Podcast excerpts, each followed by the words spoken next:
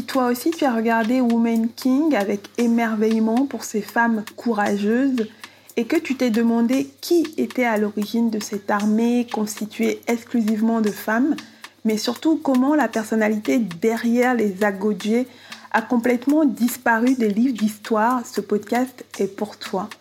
Il t'éclairera sans doute sur la fin de règne de cette femme au destin extraordinaire et il a été écrit par un auteur tout aussi passionnant. Je suis Florent Kouazotti.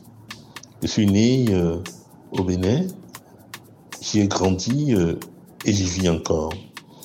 Je suis romancier, novelliste, dramaturge qui est Tassi Hangbe. Tassi Hangbe est une reine qui euh, a exercé le pouvoir dans le royaume du Dahomey, euh, actuel Bénin, de 1708 à 1711.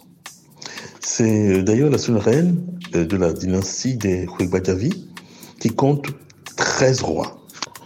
Pourquoi est-ce que j'ai voulu écrire sur Tansi Eh bien, c'est pour trois raisons essentielles.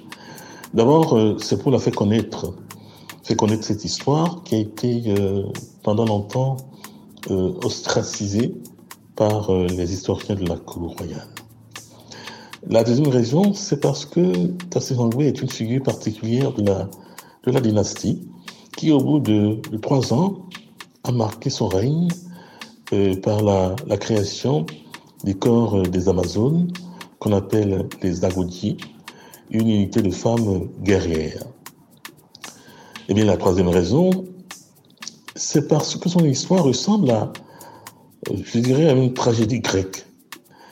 Parce qu'elle est femme et qu'on a supposé qu'elle est incapable de régner, on a alors ourdi un complot pour euh, la déchoir de charge.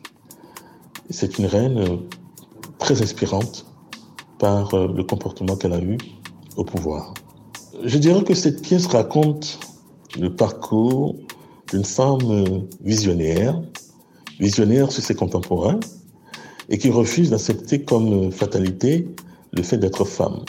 Tassi est importante pour nous parce que euh, elle fait partie de ces rares euh, femmes dont euh, la trajectoire nous enseigne que la, naissance ou l'origine ne peut jamais être un handicap pour, pour la réalisation de soi, et, de son destin. C'est aussi pour nous, au Bénin, et surtout pour les femmes, un marqueur d'identité.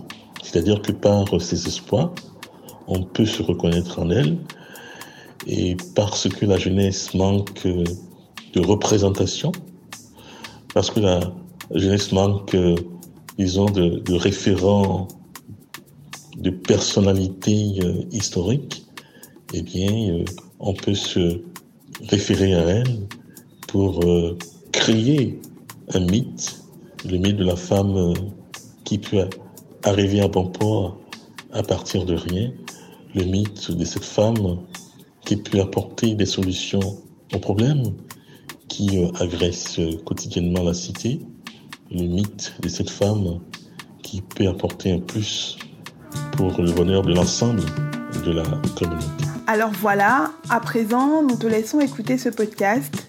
S'il te plaît, n'hésite pas à le partager avec tes amis. C'est ainsi que tu nous aides à envisager une deuxième saison. Merci pour ton écoute et à bientôt.